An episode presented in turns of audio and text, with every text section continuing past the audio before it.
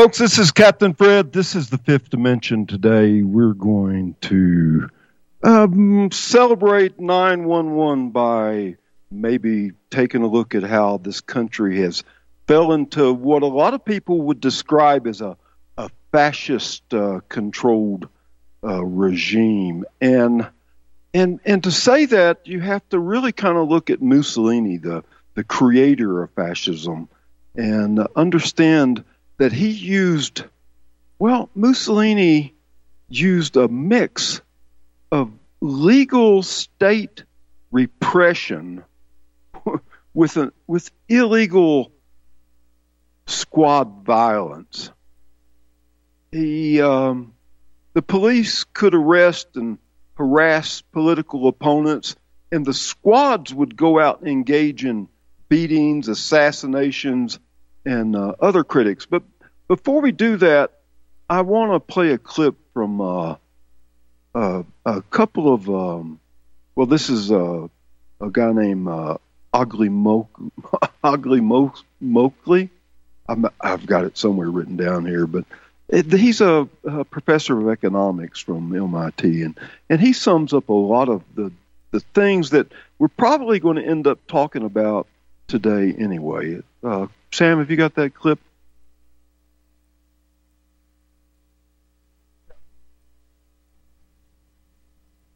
The the main idea of the book is that uh, if we want to think about the prosperity or poverty of nations, we have to think about the politics of it. In particular, we have to think about institutions that provide incentives for innovation and investment or a level playing field. But sadly, those institutions are rather rare in history. What we see much more are what we call in the book extractive institutions, which have been designed by a few people, the elite in society, to extract resources from the rest of society, and they don't generally encourage investment or innovation, and they certainly don't provide a level playing field for people to use their talents. I think the best way to understand why this theory, rather than those that have been proposed over the centuries, uh, emphasizing the importance of geography, culture, or enlightened leadership, is the right way to for thinking about the prosperity of nations. We can consider an example. Consider uh, how the what we view as the extractive institutions in South America have formed uh, over the last past centuries versus the more inclusive institutions in North America. If you look at the way that the uh, Spanish conquistadors uh, conquered uh, Latin America, uh, the main thing they were interested in were uh, the main things they were interested in were gold, silver, and people to enslave and capture and put to work to produce goods and food for them. And when they uh, found places which were empty or sparsely settled, they had no interest in those places. They moved away, and uh, uh, places such as Buenos Aires, for example, with a great climate and uh, fertile land around it, was not what the Spaniards were interested in. When the uh, English colon- colonialists went to North America, they had a remarkably similar uh, strategy for colonization as the Spaniards in the South. They first tried to capture the Indians. That didn't work because they were too sparsely settled and they didn't have the Aztec or the Inca empires to turn to. So, as a second strategy, they tried to bring in indentured servants to become the enslaved people to produce food and uh, goods for the elite. That didn't work either, and people ran away and uh, wanted their freedom. And it was finally upon the realization that those strategies would not work in North America that they started to introduce uh, first bits of uh, inclusive institutions. They uh, they introduced the head rights system, giving incentives and uh, land to settlers, and then also a general assembly so that the settlers could govern themselves. And I think what's uh, remarkable about this story is that it emphasizes that it wasn't some English culture or some different vision of leadership that led to the outcomes uh, that, that were so divergent between North and South America. It was certainly not geography because at the time the Europeans arrived, it was actually the South that was more developed than the North that was less developed. It was the politics of it, and in particular that the uh, Spanish conquistadors could take over existing hierarchies and use force to enslave people in the South but they couldn't do the same in the north because there were not enough people to enslave. And when they brought their own uh, lower strata of the society, those people rose up and didn't give them those the same uh, opportunities. And those beginnings of institutions have persisted and led to a more inclusive system in the north and to a more extractive system in the south. And when we see today more innovation, more investment, and more level playing field in places such as the United States or Canada than in Mexico, Peru, or Bolivia, those are the continuations of these trends that had started in an institutional and political way with the uh, discovery of the New World in the 15th century and 16th century. You know, when we started working on this, uh, the sort of uh, topics that we cover in this book were not popular among economists who focused on uh, such things as unemployment, uh, monetary policy, business cycles, but big picture questions about long run development weren't popular, and when they were posed, they were posed in an entirely non political context. And both James and I realized that you could really not divorce the economic trajectory of a nation from its political uh, dynamics, and we brought a political aspect to the political viewpoint to this uh, to this problem, and uh, and we started writing uh, academic papers both on the theory and empirical and historical analysis of these problems. And uh, about f- four years ago, we finally decided it was time to sort of push this agenda and try to write a book that was both more comprehensive, so forced us to be uh, more holistic and, and recognize different aspects of the problem and also perhaps reach a broader audience. Yeah, that was kind of uh, a little off the topic. What we, I guess, well, actually, it is part of the topic um, because we've we've went from uh, an inclusive uh, system to a more extractive system, I think, and uh, I want to introduce Captain Chris if you're on the line. Chris, uh, did you listen to that clip or did you hear it? Yeah, I listened to part of it, and I, I got a different uh, spin on what they meant by extractive. I think that what they meant by extractive was taking things out of the earth. But that's kind of what I'm. What I well, no, I think what they meant was that the that the people that settled, or the people that controlled the systems that settled this area, were um, found that it was easier to be inclusive to, for the people that lived here and involve them in the system than it was just to come in and take the gold and run. And uh, I think that right now, I'm not really sure that they're not just taking the gold. does, does that make I, sense? I, I think they always took. I think they always just took the gold. And you know, I think that that's really the when you look to. I know these guys may be uh, South American, or they may have a you know a, a cultural position in this, but you know the way I look at it is that uh, the, uh, the Spanish culture was always a top-down uh, kind of dicta- I don't want to say dictatorial, but it was really kind of an imperial uh, uh, culture, both uh, in its foreign experiences and, and domestically. That system, that imperial top-down dictatorial system, translated to virtually every single Spanish colony, no matter where it was on the face of the earth, until Corazon Aquino. And, and the reason I say that is because I disagree with them when they start talking about the different influences and sparsely populated and blah, blah, blah. You know, the thing is, is if you look where the Spanish uh, colonized, and that would include Argentina. He talked about Argentina. Argentina, you can talk about uh, the population in Argentina, which is which is for the most part uh, white European. So it's not a racial thing. You can go to places uh, in uh, Africa where the Spanish were. You can go uh, around the world in, in virtually every single one of those places was a, a, a dictator, and it was a military dictator. And uh, it really didn't make any difference what the race was or the location was. It was just run that way. And uh, what, by contrast, um, I think that what you get out of, uh, and by the way, I'm Irish, and I carry no torch, none, for the British uh, as a uh, colonial power based on what, based on my personal experience. I've been to Ireland. Uh, I've seen the effect that the British had on Ireland. Uh, I, I'm not championing the British as being benevolent colonials. uh, I was in India, and uh, I'll tell you just a brief story. So when I continue with this, you'll understand that I'm not just saying the British are wonderful.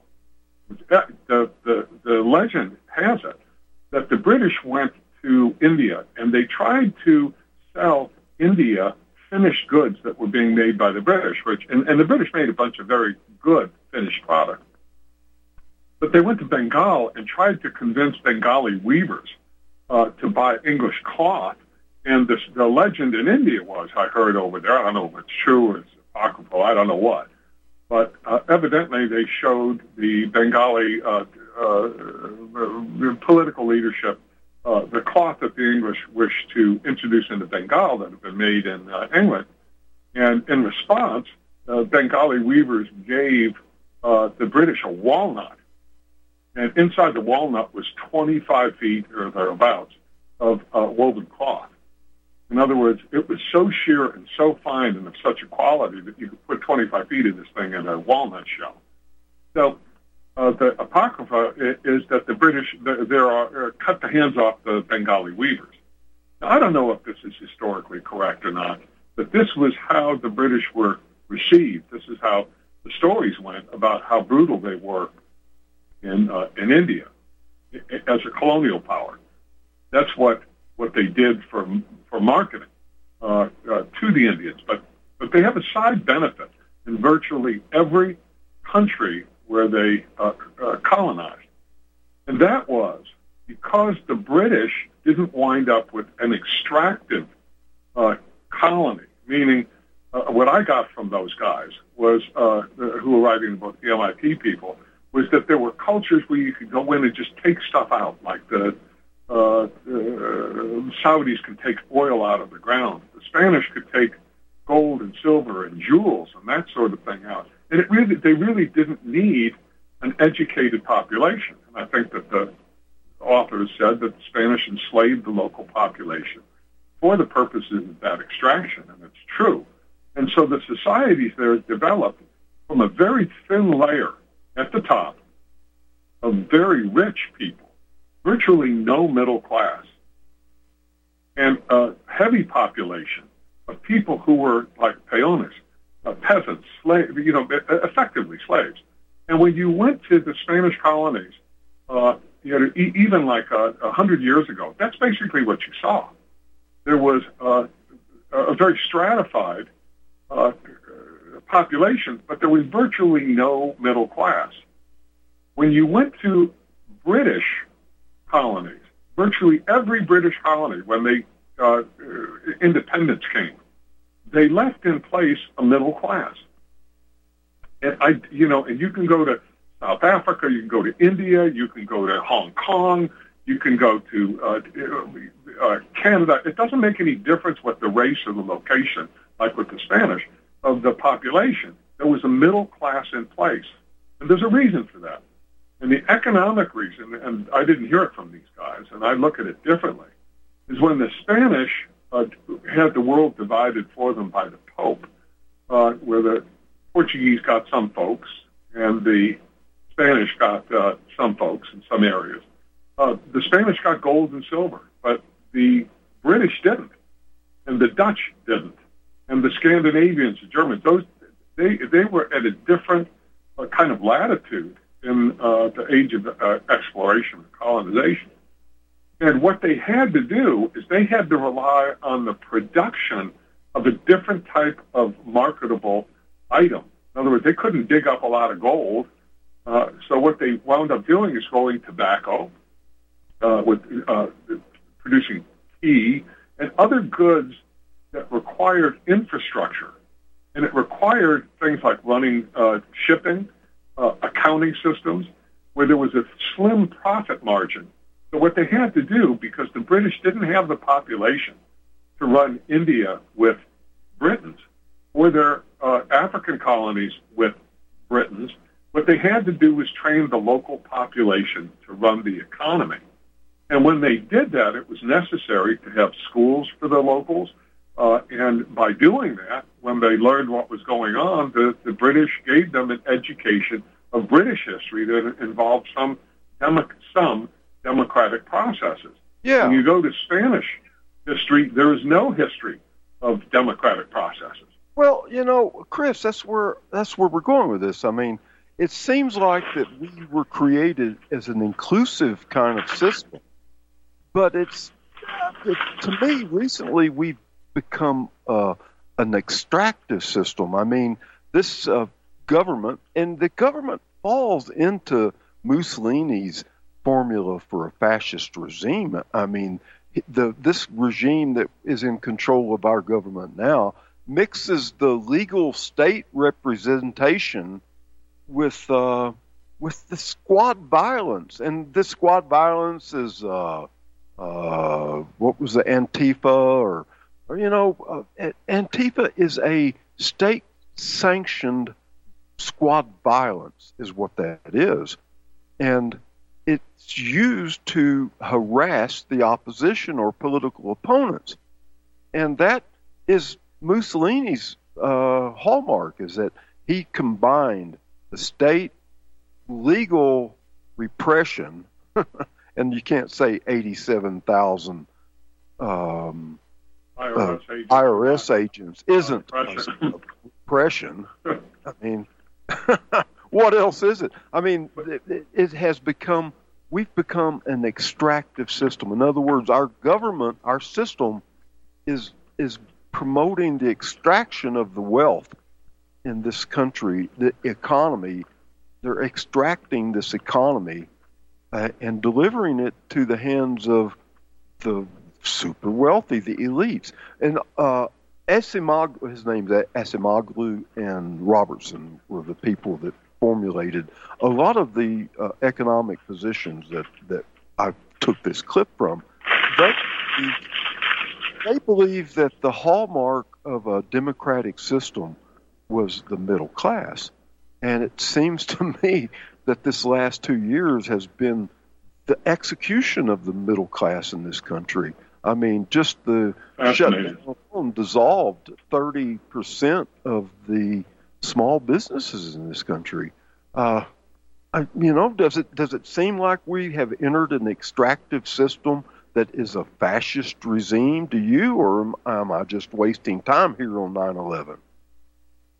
No, I, I just I, now that I understand, and I, you know, maybe I was misinterpreting what you mean by extractive, meaning using the population to extract resources, and, and that's it. Um, uh, then, then I agree with that analysis, and well, I agree not, with your analysis. Not, well, they're not creating a, an inclusive uh, environment for business here in the United States.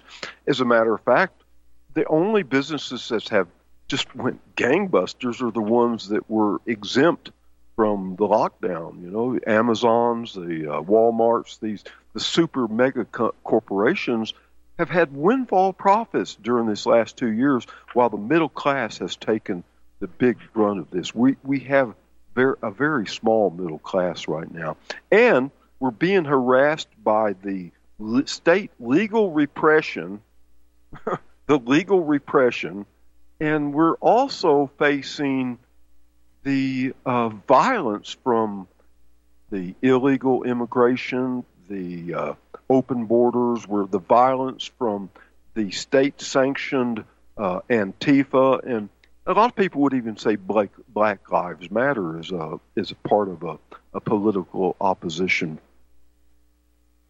So, you know. Well, if you look.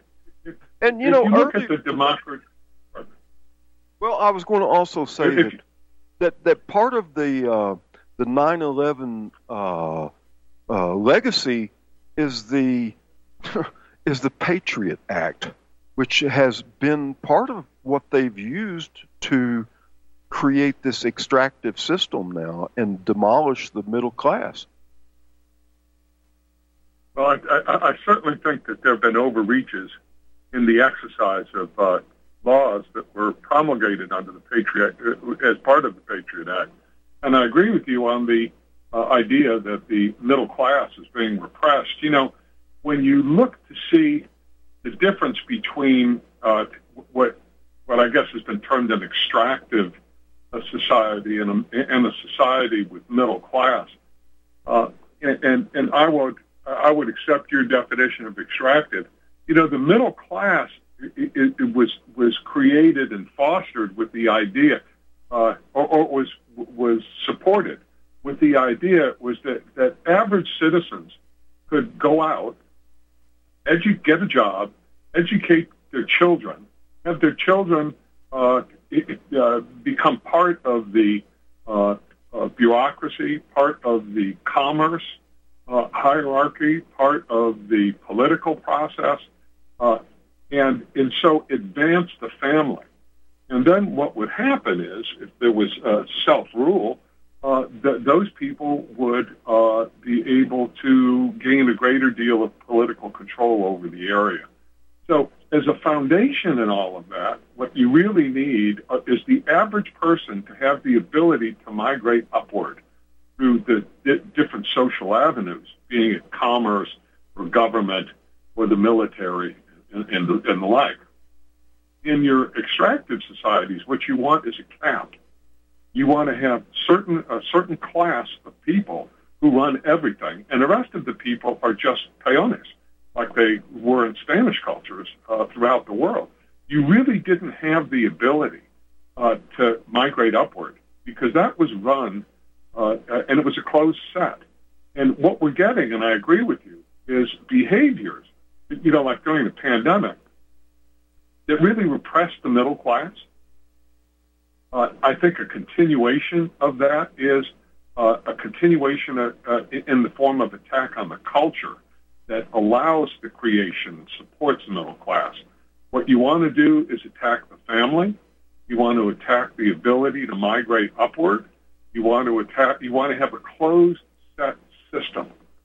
And so, what what you hear uh, uh, from the from the the, the uh, what I would call the left in government, as sponsored uh, uh, by and participated in by the media, are constant attacks on traditions and families and uh, those kind of concerns for the, uh, a mom and dad family with the, the idea that you can progress and succeed in a small business uh, that it's good to be uh, uh, a parent, that uh, you have controls over your schools.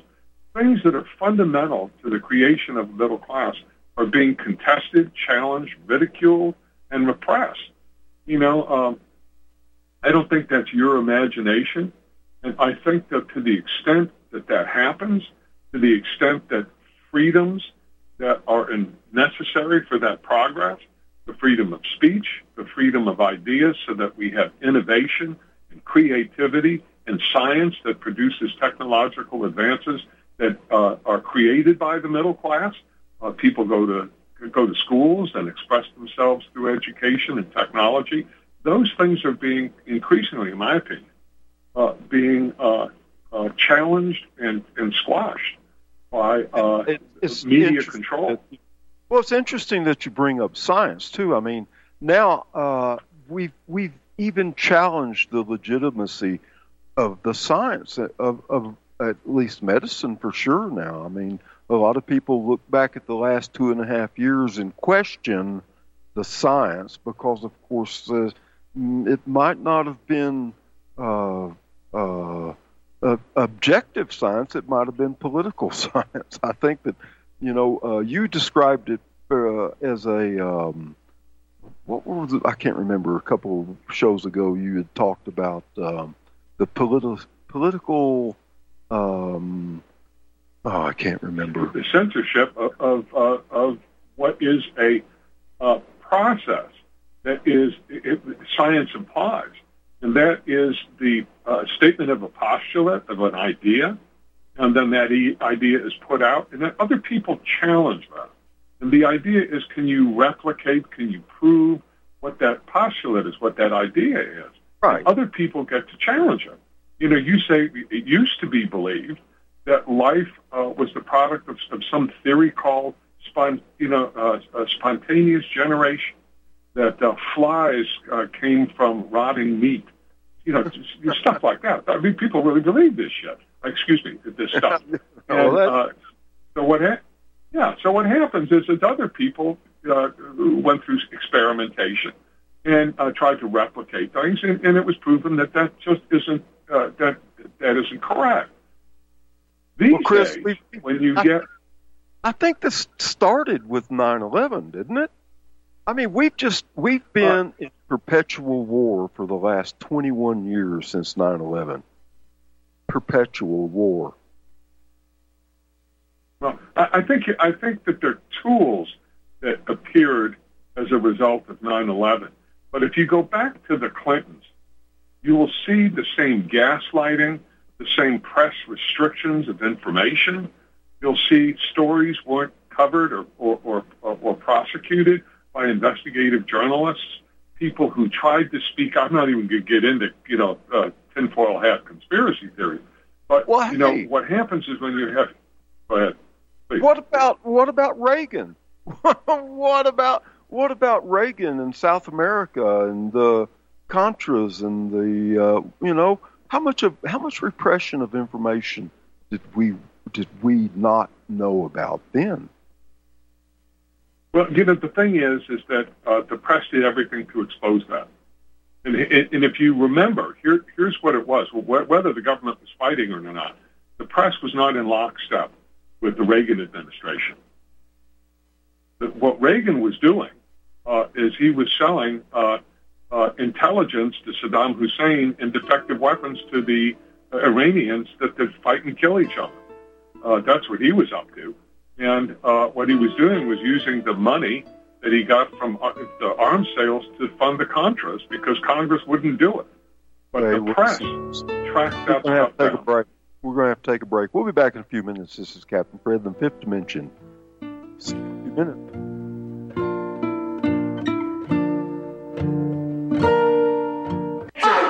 Truth. You can't handle the truth. You're listening to Republic Broadcasting Network. Real news, real talk, real people. Because you can handle the truth. Are you one of the millions of people who feel like there is a dark cloud hanging over their heads whenever they're using pharmaceutical drugs? For some, the short term relief can turn into an opioid addiction nightmare. Have you ever wondered why CBD oil is a billion dollar industry? It's because it works better than opioids and is actually healthy for you.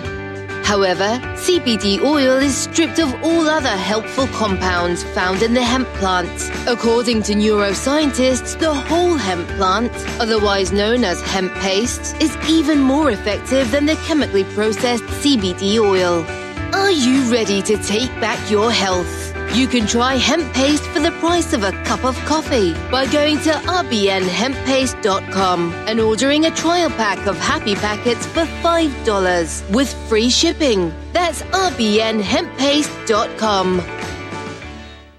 Russian sanctions may be backfiring. I'm Peter Serafine, and this is today's Liberty Minute. The U.S. and much of Europe put heavy sanctions on Russian energy over the Ukrainian situation. These sanctions have had an effect, but maybe not the intended one. Much of Europe is warning of serious energy shortages in the coming winter. Some countries are putting caps on use and subsidizing cost. Yesterday, Putin announced he was closing off the tap. No more energy exports until the sanctions are lifted. So who's really being hurt by these sanctions, Russia or European allies?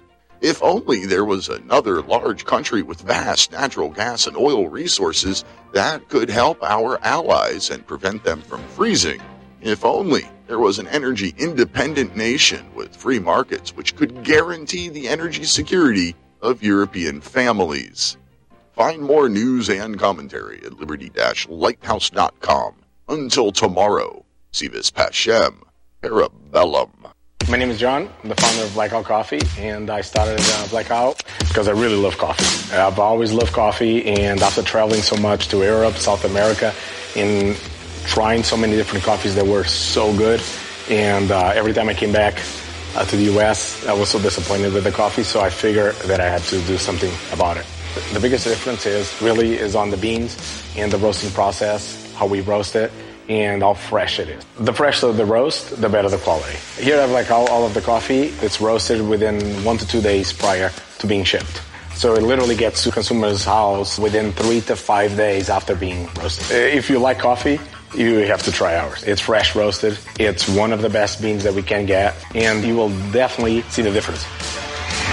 Visit blackoutcoffee.com and use the coupon code REPUB10. That's REPUB10.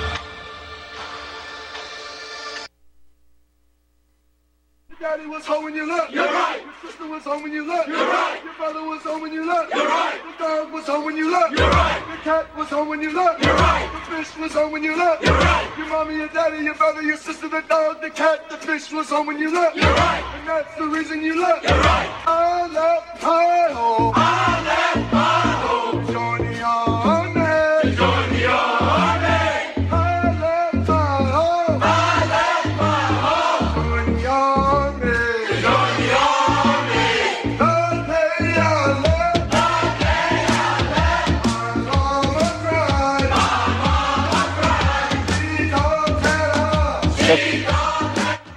You know, 21 years ago today, this country was uh, bum rushed into, uh, like that song says, joining the army and fighting this uh, terrible uh, opposition to freedom, which was uh, declared to be the Osama bin Laden. And we spent the last 21 years going into debt, uh, killing our children and killing other children.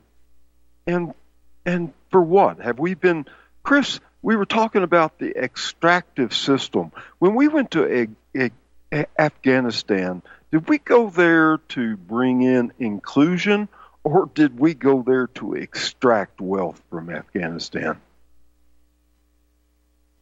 Well, I think that we went there to do two things. Uh, the stated objective was to deny a base to radical Islam because uh, it was uh, believed that uh, radical Islam was using Afghanistan as a uh, training and focal point for attacks on the West. That was one reason.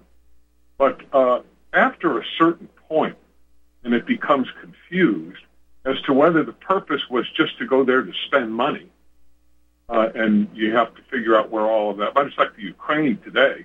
No one can figure out where that money really went. You know, when the Karzai and you know people in the Afghan government were given billions of dollars, it, it, it didn't go over there with an accountant. Those dollars didn't. Saying, well, this dollar went to this guy and that dollar went to that guy, and the same thing's happening today in the Ukraine. But but but let's talk about Afghanistan. You know, the idea was we were going to deny a base to radical Islam, we were there for 20 years. And uh, the idea is, were we really there with the idea to prevent radical Islam, or we, we, were we there with the idea that we were going to export a political system, a democratic political system? chris And we've when been we doing tried to that forever You know, that was the same thing that we did in Vietnam. They said that we were saving the world from communism in Vietnam. But it always seems to be that the only people that benefit were the military people, the people that, that made money off of war. Well, I, I couldn't I couldn't agree with you more. You know, the thing is, is it's, it, it is the arrogance of uh, uh, of our foreign policy that suggests that if we go over and just explain to people how wonderful what we do is, they're just going to slap their foreheads and say, "Oh my God, what have we been doing?" You know, we're just how foolish have we been? And I, I think I mentioned this before, but I watched a um, an Obama administration State Department spokeswoman, and she was uh, wearing a black dress, and she had uh, really thick black uh, uh, glasses on, and a blondish-looking gal. And uh, you could tell she was in the State Department, so she passed the foreign service exam, which is kind of tough.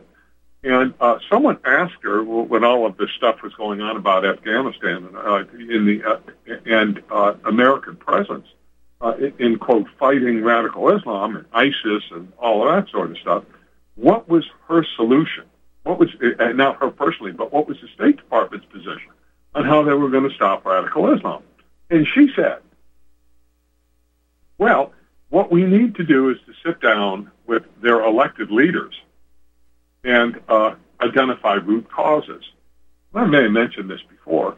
you know, what, what I found curious was is that a lot of these fundamentalist religious societies were not going to sit down at a table with a woman uh, who with an uncovered head and maybe even with a covered head to talk uh, with her about uh, root causes. But even so, you know, it turns out that when you look at fundamentalist or Islamic cultures generally, uh, it's hard to find those that you can say are really democratically elected governments. You go around the world, they're not there. Is the Taliban democratically elected? I mean, seriously. They think democracy is heresy. They believe that the, that the church and the state are one. So uh, what what you have is uh, the idea we're going to sit down with their elected leaders. Now you're not going to sit down with them. I don't want to hear from you.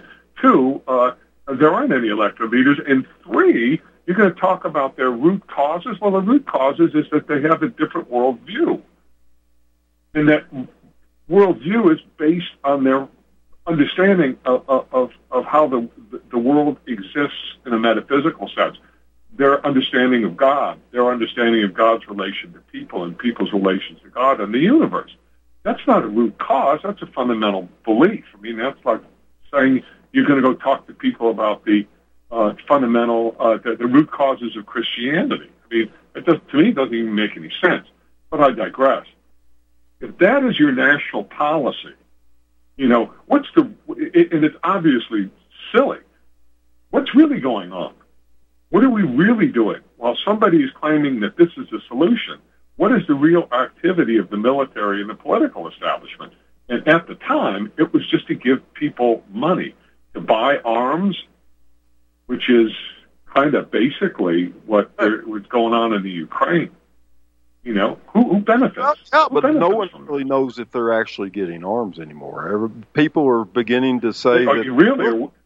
the military doesn't even know some of this stuff's been shipped. Well, yeah, where does the money go? The thing is, it's your tax dollars, and it disappears in some place that's as transparent as Afghanistan.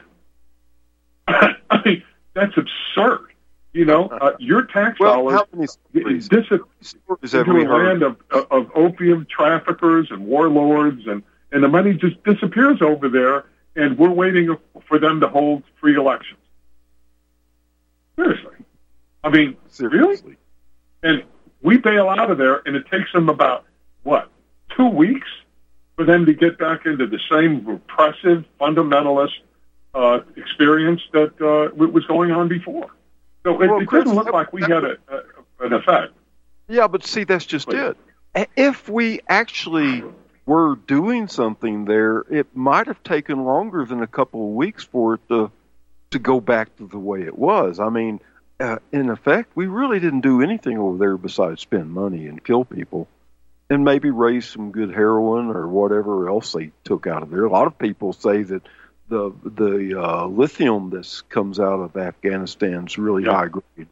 So you know, I don't know Well, what's going. they, they have they have rare earth deposits. They've got lithium deposits, things that are necessary for the kind of next phase of uh, technology. If you believe uh, uh, the uh, the people who believe you know believe in the new Green Deal, uh, th- that's where all of, you know, I wouldn't say all of it, but there's a, a big chunk of the necessary resources are in Afghanistan. But I really think that that's kind of beside the point. What we're what we're really talking about is we take taxpayer dollars, trillions of dollars, and put it someplace where we don't even know where it's going. You know, and I, I, I, I- I don't think that that repressive political states are a good idea. I just I, I don't. But in a certain sense, isn't that the responsibility of the people within that state to deal with it? In other words, what why is it, why is someone in Vietnam going to listen to me about how to conduct Right. what's going on in their country. I, I, I think that it, it may be that if I went over and talked to them, that's good. But if I show up with a gun, that just seems to be uh, too easily uh, written off as uh, imperialist or colonialist. Uh, if we're so great, you know, the, the, the, joke was during the Vietnam War, what we should do is just give everybody blue jeans, you know, and uh, just you know, and, and give them Beatle records rather than uh, you know bomb them. You know, Hey, listen. show you know, show them what's positive.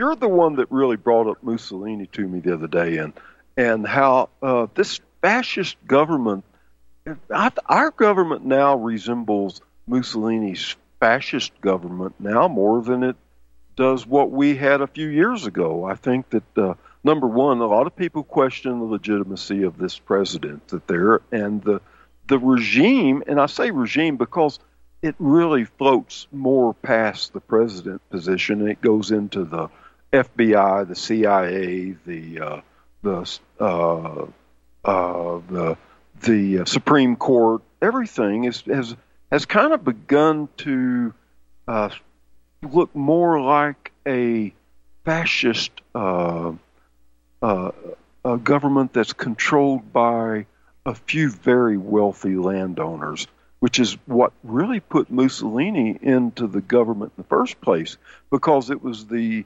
really rich people that funded his uh, black shirts or the uh, what did I say about them the uh, the illegal uh, squads that went out and intimidated people, and that's what's happened here in the United States with uh, Antifa and well, Vietnam. Well, let, let, let, let's stop for a second and talk about what fascism means, because you hear this term, you hear Antifa, you anti-fascist, you hear uh, people on the left talk about how uh, Republicans are fascists, or semi-fascists, and I, I think that that is is is total gaslighting. And uh, let me let me explain what I understand fascism to be. Fascism, as Mussolini identified it, uh, postulates that there is a state, and and when I say a state, it's like you know who's in control or who's running uh, the political process. That state becomes all important, and everything is uh, yeah. subservient, subservient and measured hang on just a sec, is measured in terms of whether it makes, whether it supports or it, it detracts from the state. And, and everything is measured by that. And the, one of the arch enemies uh, of, uh, of fascism, as Mussolini identified it, was classical liberalism, where you had a search for truth and, and all of the stuff that was associated with the Enlightenment. They didn't believe that, the fascists don't. They believe if whatever you come up with uh, contests the state's authority and everything exists for the state, people exist for the state. Right. Art exists for the state. And so if, if what you are doing is viewed to be contrary to the state's interest, uh, then uh, it needs to be dealt with. And so if you listen to the last, uh, you know, publicized speech of Joe Biden, he's talking about the fact that people who are Republicans are a threat to democracy, meaning a threat to the state, to the institution, and that they're dangerous. And he's previously in the Justice Department has suggested uh, that that uh, people who are uh, Trump supporters are uh, terrorists. Now wait a minute, you know, uh, constitutional government uh, may be antithetical, meaning it may be contrary to what some people who believe in this kind of super state think is really what's going on. Uh, if you believe in this kind of super state, then if you don't agree with the Democratic left, then you are contesting their view of the state, and you become uh, somebody like a classical liberal who uh, is uh, harmful to the state, and you should be dealt with as a terrorist. And what happens is, is you get this gaslighting where you are called exactly what they are doing. In other words, Trump supporters believe, at least I thought they did during the last election, a part of their problem was is they believed that the constitutional problem, processes had been violated by the conduct of the election. In other words, they Trump supporters weren't, weren't uh, uh, at the Capitol to uh, override the Constitution, but rather to ensure that it was being followed. And uh, at least that's the way I understand it. Now, the fact that some people may have become violent and all of that, uh, you know, is, is against the law, and uh, you know, I, I'm not in favor of that. But the idea is, I don't think people were trying to destroy the Constitution, but rather they were trying to make sure that it was being followed. And when I hear think that, uh, people that support uh, that support anything other than the state are uh, of no value at all. That's what Mussolini said. Mussolini said that uh, describe That's the state as all it. embracing. Outside of it, no human or spiritual values can exist, much less have value. And that's kind of what's happening with this country right now. I mean, if you don't, if Well, you let, don't, let, let's let's just stop for a second. Not before we get to this country. So, with that is the analytical framework. That's how we judge things. Let me ask you this: Is China a fascist society? It sure sounds that way. If you don't do what the Chinese government wants, uh, you got a problem. Uh, I remember Tiananmen Square. You know, it's a different idea. So you ask, was Joe Stalin uh, uh, a fascist? You better believe it. How about Pol Pot? These are all alleged communists. Mao Zedong? Yeah. So the idea that where they say, well, communists, uh, as practiced, uh, weren't fascists, or fascists are at the opposite end of the spectrum, that's nonsense. The, what you're seeing from those governments uh, is exactly what Mussolini's talking about. If you are not supporting the state, you have no value. We can imprison you. We can shoot you. We can put you in a concentration camp. And if and you, you're thinking about these things today, who's got concentration camps? Who wants concentration camps? Do Republicans want contra- concentration camps, or do the Chinese? So who's on what end of censorship? Because it's contrary to what the government thinks is a good, or, or the state thinks is a good idea. Are Republicans, in fact, uh, supportive of censorship? No. What they're saying is uh, the Republican voices and scientific uh, uh, ideas are being actively censored by the political state in this country. You know, if you wanted to talk about uh, medications to, uh, uh, to, to combat COVID, you were censored. If you Well- wanted to uh, tell people that Hunter's Biden had a laptop, you were censored. That's not a, those aren't Republican values. Mussolini used the state police to intimidate its opponents, right? Kind of like maybe Well, the hello. FBI, like uh, the FBI intimidating the opponents now. I mean, we have fell into a state of fascism with a regime, and I don't even I don't even call Biden the president. I, I call it he's part of a regime that's taken over this country, and it's a an, ex, an extractive system. They're taking out of this country. They're not building uh, an inclusive system where the middle class is is the is the signature of a demo- democracy or a democratic republic. When we have uh, when the elections are at question, when we're uh, the opposition is intimidated, or, and actually, according to what you said, also, I didn't listen to Biden's speech. Now, if you're in the opposition, then you don't have any value to this country at all. So that's the description yeah, fascism. Well, you know, and I think the state exists. At, well, we're talking about the state and uh, you know fascist tendencies in the political culture. I think it's greater than the than the than the United States government. In other words, it incorporates the behavior of the mainstream media, and it incorporates the uh, uh, behaviors uh, of the of the established bureaucracy. In other words, these are political ends that are being served uh, when you look to the mainstream media. And I just bring up something as obvious as Hunter Biden's laptop. That got suppressed uh, a couple weeks before the election.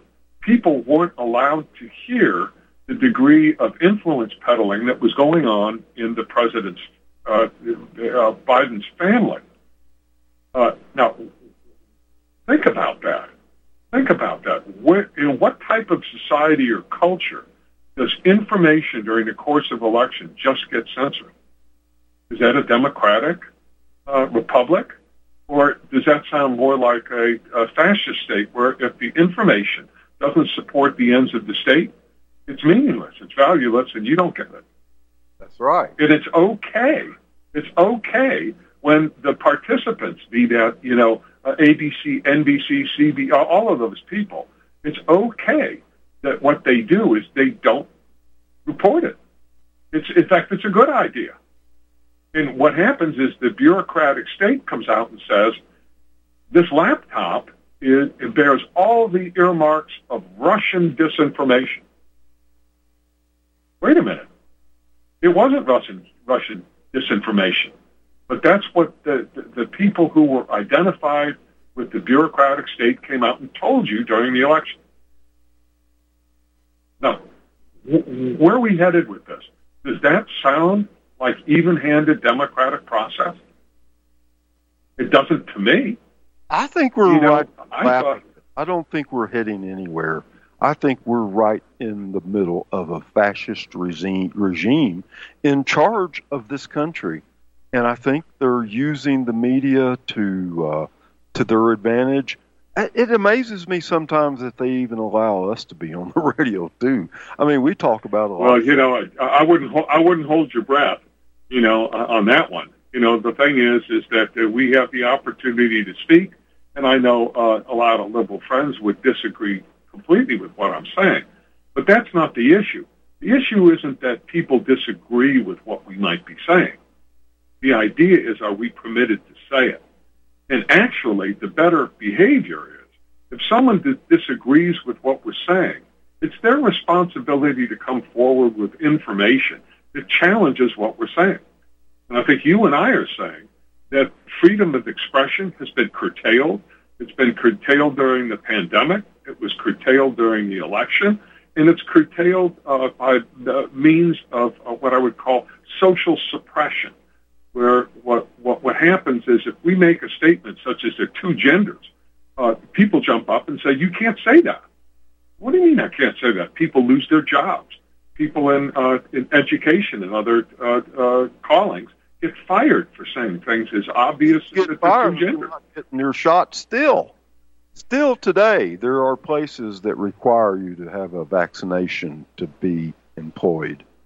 Uh, as as Yeah. is, and some of the schools are that way too right now. And that doesn't really sound much like a kind of state that uh, allows freedom Well, of choice. well, you- There may be there may be a political or, or, or legal support for requiring vaccinations.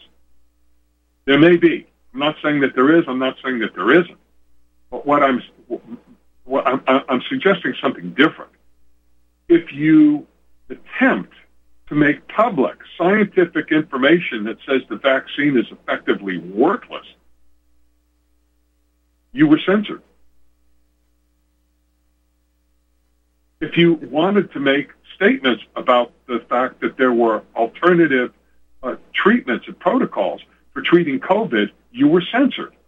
And I think I said this before. My daughter was in pre med, and she took a uh, uh, uh, uh, an account on the effectiveness of hydroxychloroquine that was acquired from the CDC, and she put it on Facebook. Facebook, and she got a bunch of blowback from. Again, I forget what particular course of action, but she got blowback from Facebook.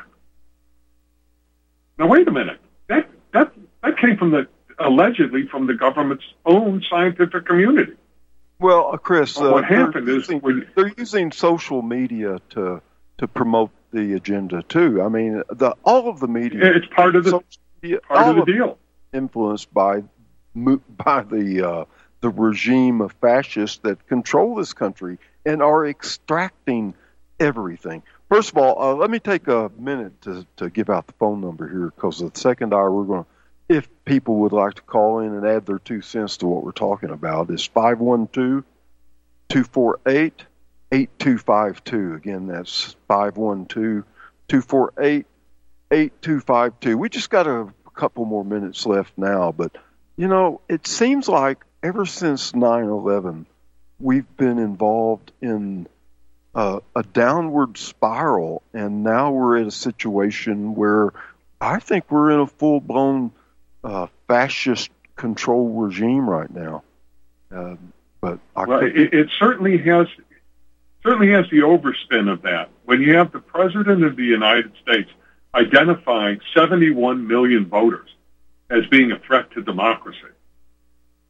I mean, what? What? yeah, what? I, I hey, well, listen, there's the think music about that for a minute.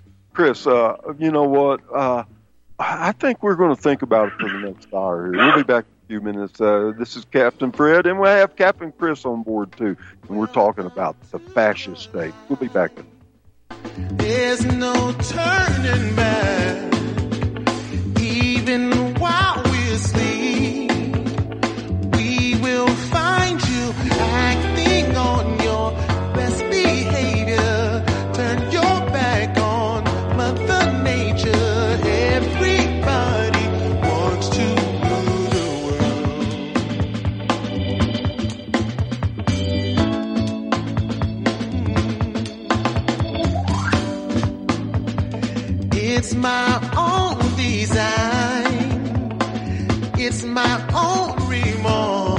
you know that essential oils have had a multitude of natural health and skin uses in history, but have been somewhat forgotten by recent civilization? Susana's Secret offers 100% pure and natural oils at prices you can actually afford. Do you have a house or office with a musty smell or mold? Studies have shown that essential oils like the one in our Thief and Robbers blend will kill or inhibit mold, viruses, bacteria, and fungus. Just diffuse with it, and you will see the long lasting effects that even synthetic chemicals don't achieve. Purifica, another one of our products used to clean and freshen your house or give a natural scent when drying laundry. For that special lady, we offer a ginger argan oil in a beautiful cosmetic bottle or a pure argan oil, a natural acne fighting product. Check us out at susannasecret.com. That's S U S A N A S secret.com. S U S A N A S secret.com. You're listening to the Republic Broadcasting Network because you can handle the truth.